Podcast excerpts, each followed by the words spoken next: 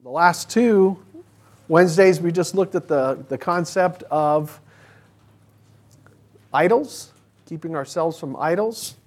And we're going to look at this here and look at a couple scriptures.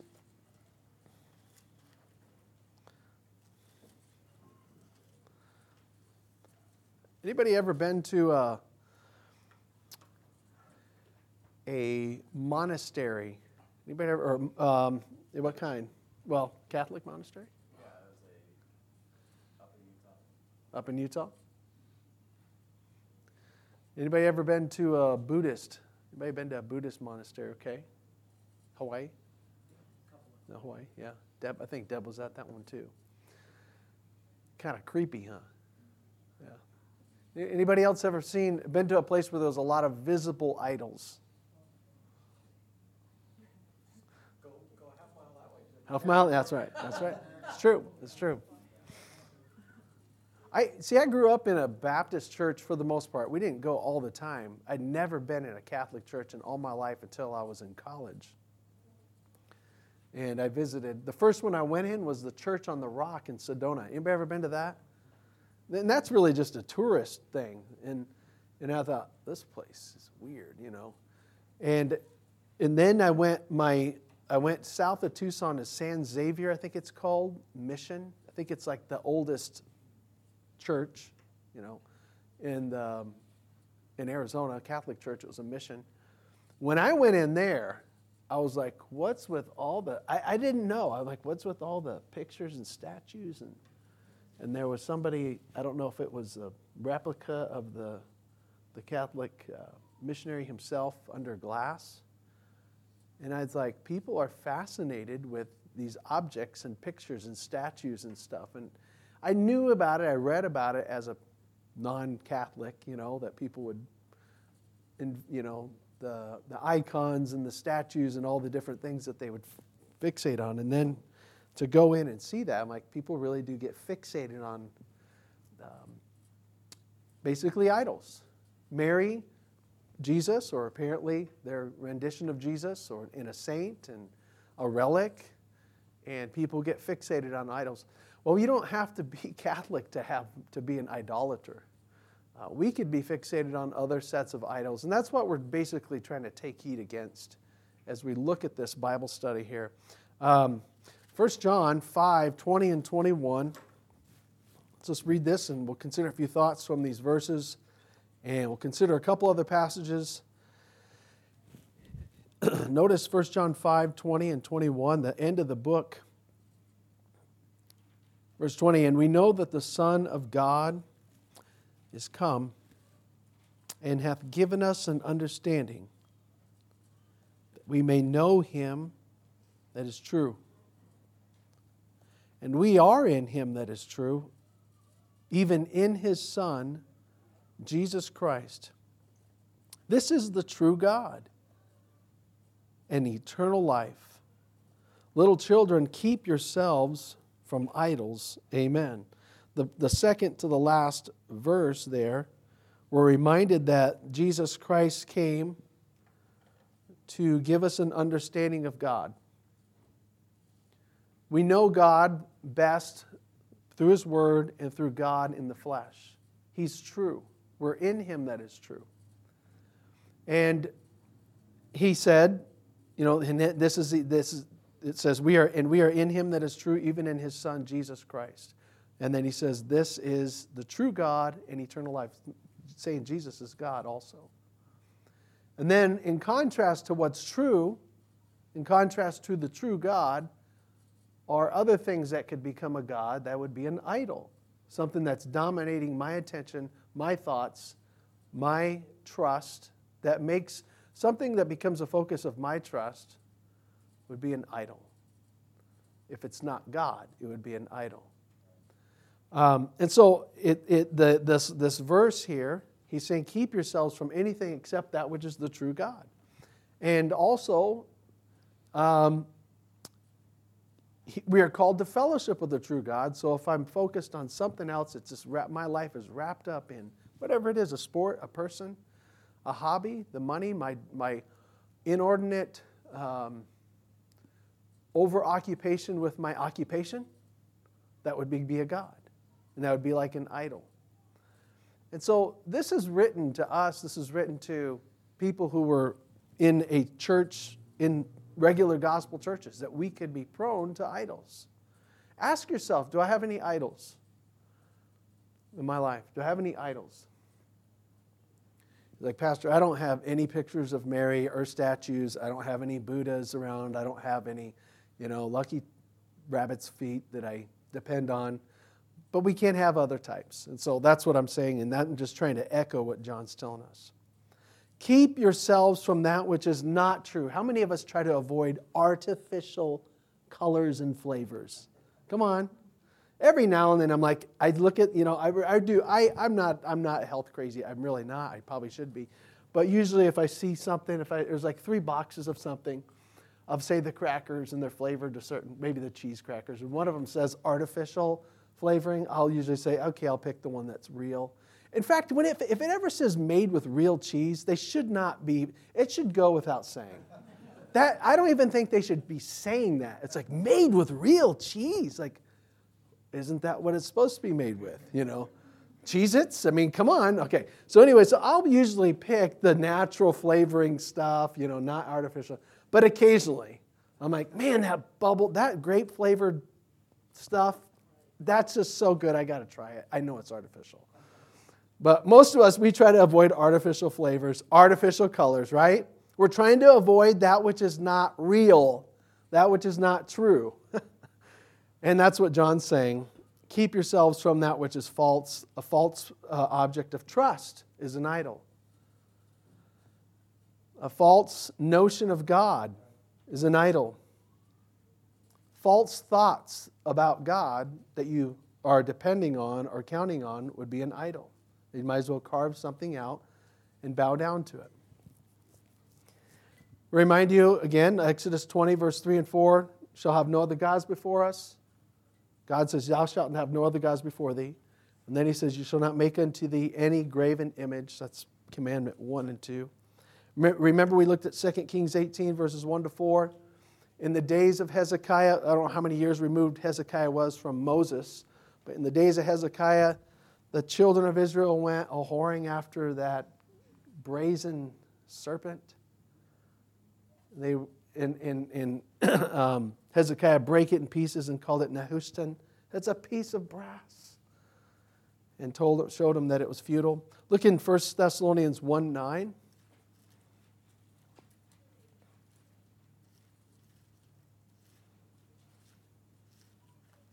And again, uh, we mentioned this, I think, last week, but Paul is commenting on and complimenting the Thessalonians on when they first came to Christ.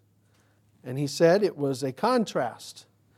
He said, 1 Thessalonians 1 9, for they themselves, that is, other churches, other Christians, show of us what manner of entering in we had unto you, and how you, how ye turned to God from idols to serve the living and true God and to wait for a son from heaven. There's a com- comment on the early church, this church turning to God from idols. There's a person that I met recently, and I didn't get to talk to them much. It was a little um, interesting, but they said, I, I go to a Catholic church, but I am a Christian. They had kind of very strong, kind of, as I got to talking to this person, very charismatic flavor to their Catholicism, but they professed to be trusting Christ. And um, I thought, of course, I had a lot of questions I'd like to ask you, you know, if you've really been saved. And one of them would be, do you pray to Mary? Uh, do you, you know, pray to the statues or to the saints. Let's give some examples. I'm going to walk through some examples. We've said examples of what an idol is. Let's just talk about some examples. Again, anything that takes God's place in my thought, in my trust, in my dependence. Here's some examples, and then I'll ask you again. A sport can be an idol, right? You know what I realize? A holiday can be an idol. How many of you know what I'm talking about? An holiday can be an idol where it's like, hey, I, um, where it's like somebody's, uh, you know, some certain holiday comes up and forget God. I'm, I do this all the time. I do this thing every such and such day. I do this to the neglect of God. Holidays can be an idol. Look in 2 Timothy 3, verse 4. I think it can be implied that uh, entertainment or pleasures can be an idol. 2 Timothy 3, verse 4 talks about descriptions of perilous times. And one of them, where it says, second, in 2 Timothy 3, 4, it says that men shall be traitors and heady, high minded. And then it says this 2 Timothy 3, 4, lovers of pleasure more, lovers of pleasures more than lovers of God. Now, the, there's nothing wrong with the word pleasure or pleasures. At thy right hand are pleasures forevermore. Um, things that are pleasing, things that are pleasant are pleasures. But here it says that um, some will get to where they love pleasures more than they love God. And if you, I love pleasures more than I love God, then pleasures become my idol. If I love my entertainment more than I love God, and it's, it's occupying my mind much more than my thoughts of God, certainly my entertainment is an idol. I'm a lover of my pleasures more than a lover of God. Like, is it, couldn't that be an idol? Our pleasures? Do you think we have more pleasures to choose from in the United States today or less? Much more. Many more. So we have to watch out for that. How about this one? Go to Acts chapter 12 and we're going to see how a celebrity can be an idol. You can have a bad celebrity, you can have a good celebrity, and each of those could be an idol. I saw two passages in Acts about that. Acts chapter 12, first of all, where you see this, this first guy's bad. He's not good. He's not a, Herod, nah. But look what happened when he was looked at as a God. Acts chapter 12. 20 to 23. And Herod was highly displeased with them of Tyre and Sidon because they came with one accord to him, and having made Blastus the king's chamberlain their friend, desired peace. Because their country was nourished by the king's country. And upon a set day, again we're in Acts 12, verse 21, upon a set day, Herod, arrayed in a royal apparel, sat upon his throne and made an oration unto them. So this is a big old pomp here going on. He's looking good, he's sounding good, royal apparel, he's got a good scenery. And notice the reaction of the crowd, verse 22. And the people gave a shout, saying, It is the voice of a God and not of a man. They are just so enthralled. And I don't know if they're flattering him, I don't know the whole, but they're, oh, Herod. He's a God. People are starting to say that about superstars nowadays. He's godlike. Oh, don't say that. They said, it's a voice of a God, not of a man. And, maybe Herod was enjoying it just for a split second. And look what happened, verse 23. And immediately the angel of the Lord smote him because he gave not God the glory. And he was eaten of worms and gave up the ghost. I mean, this is like a scene in some movie here, right? You know, um, Indiana Jones or something. I don't know. oh, that's not a god. That's a corpse. You know, eaten of worms right in front of him. People are making an idol of this guy. He's bad. The, the Herods weren't hardly any of them that I know of were good. People can make an idol of a good person. Notice in Acts chapter 14. Here's a this is Paul and Barnabas. They, they tried to, they fought it off though. They, they realized this wasn't right. Paul and Barnabas, early in the first missionary journey in Acts 14, they're going and they're traveling here and there into Gentile territory, into territory of people who have idols and, and who have multiplicity of gods and who worship the stars and animals and, and rocks and things and, and even men who seem strong. And that's where Paul and Barnabas are. And they're, and they're preaching here and there. And notice in Acts 14, they get worshiped and they weren't asking for it and they stopped it as soon as they could. We're going to read these verses, Acts 14, verse 8. And there sat a certain man at Lystra, impotent in his feet, being a cripple from his mother's womb, who never had walked. The same heard Paul speak, who steadfastly beholding him and perceiving that he had faith to be healed, said with a loud voice, Stand upon, stand upright on thy feet. And he leaped and walked. So Paul heals this guy in this Gentile territory here. Here, God gave him that power to heal this man. Consider that right there. And now notice the response, verse 11. And when the people saw what Paul had done, they lifted up their voices, saying in the speech of the Lycaonia, the gods are come down to us in the likeness of men. And they called Barnabas Jupiter and Paul Mercurius, Mercurius, because he was the chief speaker. Then the priest of Jupiter, I'm sure he lived on earth, but they called him the priest of Jupiter, which was before their city, brought oxen and garlands unto the gates, and would have done sacrifice with the people. So here they are. Paul heals this guy who couldn't walk, and they're like, Whoa! The gods finally visited us. And they're about ready to fixing to do sacrifice and all their, their little routine that they would normally do in their idol worship. And um, the priest of Jupiter comes out, and he's got all these garlands. And, and notice what it's notice how Paul, Paul and Barnabas weren't like, yeah, that's right. No, they didn't do that. They stopped it right quick. Verse 14. When the apostles, which when the apostles Barnabas and Paul heard of, they rent their clothes and ran in among the people, crying out, saying, Sirs, why do ye these things?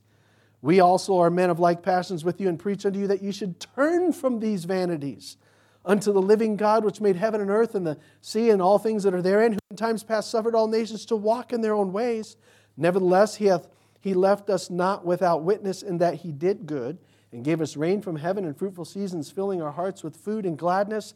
Notice verse 18. And with these sayings, sayings scarce restrained they the people, that they had not done sacrifice unto them. You see what's happening? Two good men and a wrong response. They're gods. So good people can become an idol. Um, I've seen that happen in, in certain people, in certain preachers, and certain in people in Christianity, where they become such a focus and basically like an idol to other Christians. I've seen there's a guy comes to my mind right now. Many, many, many, many pastors would, were following him, and I believe he committed immorality. And a lot of them that followed him very tenaciously never, never, they let that blind their loyalty to him, and they usually followed in some of his paths. But you can let a good person become an idol. So they, so support, holiday, entertainment, celebrity. And this, I'm going to walk through a few others and we'll try to wind this down. An inordinate preoccupation with our own appearance. Anything we get inordinately preoccupied with can become an idol, right?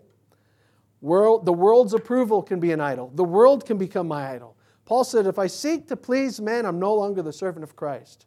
Friendship with the world means enmity with God, James says a career or friends or another relationship or just visible idols, visible things. There's no, you know, if you want a picture of something from the Bible, okay. Or if you have a cross, okay. But you're not extra blessed for having that. Right? We don't even know what Jesus looked like, anyways. You're not extra blessed for having, I mean, the Mormons have really nice looking, good European looking Jesus. Right? He's more brown than probably what we think.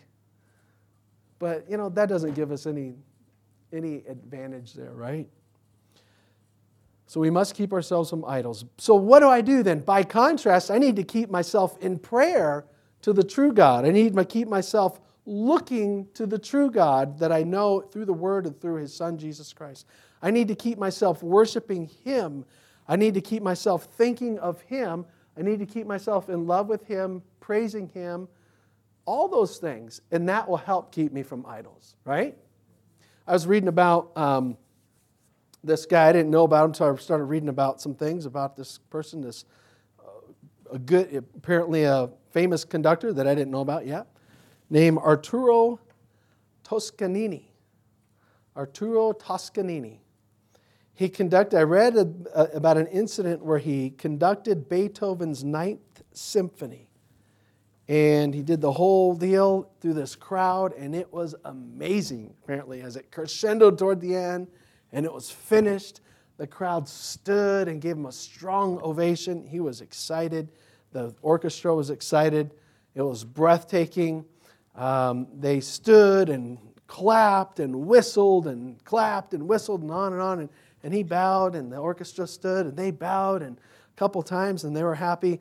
And then when everything calmed down, I read that he, he turned around. He was so excited, not for himself, but he was so excited. He turned around and he looked at his orchestra intensely. And he said, I am nothing to his orchestra. He goes, You are nothing. And then he said, But Beethoven, Beethoven, he is everything, everything, everything. With such thrill and passion, he said that. And I thought, you know, we really, we need to have that mentality about the Lord Jesus Christ. Really, we should. The Bible says Christ is all. He's everything. He's everything. We're nothing. The world's nothing. Everything that we might fancy ourselves with, yeah, we can use. We use the world, you know, but if we worship it, it's nothing really. The things of the world are going to pass away, but Christ is everything. And He's our reason to uh, constantly look to Him and not to idols.